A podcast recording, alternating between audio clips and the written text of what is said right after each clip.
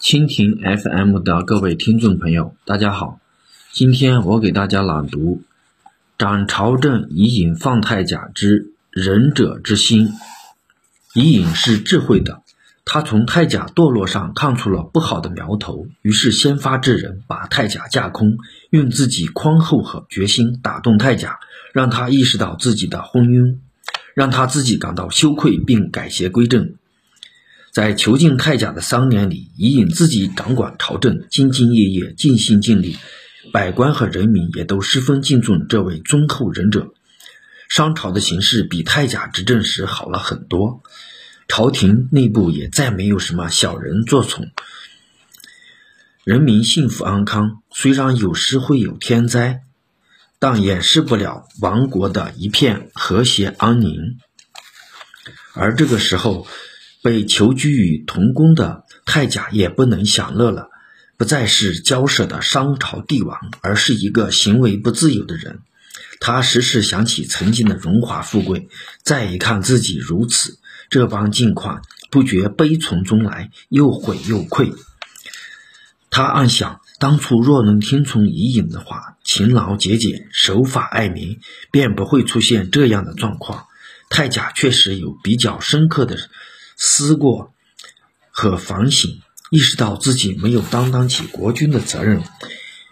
新皇军也变得宽广起来。同时，太甲看到以饮摄政的这三年，诸侯宾服，百官敬仰，内外皆颂，也觉得自己确实应该向这位德高望重的长者学习，感谢他的训导，听从他的教诲。以饮觉得时机成熟了，于是便在太甲继承王位第三年的二月初一，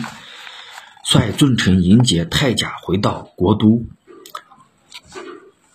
并且作书顺扬太甲改过。人民没有君主，就不能更好地生存下去；君主没有人民，就不能取得天下。皇天眷佑商朝，使我们的后继君王能够修善积德，这是事关千秋万代的大喜事。太甲感动得灵枢涕零，叩首表达自己悔过之心，责怪自己昏庸糊涂。太甲回归国都，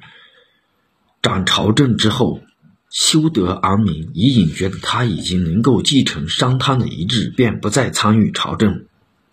太甲寿命也不长，做了十二年商王后病死。太甲的儿子沃丁继承王位，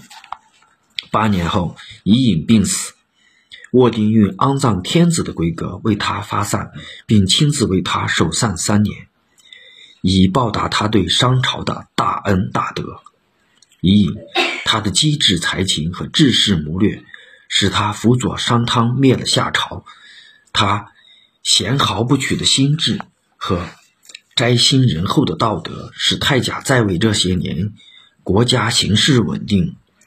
并且对商朝的兴盛发展起了重要作用。他是一位了不起的贤臣。从此以后，历朝历代再也没有一个臣子囚禁君王是为了让其改过自新，全是谋权篡位，自立为王。以饮放太甲成为一个旷古传奇，书写在华夏五千年文明史的仁义不少。谢谢大家聆听，再见。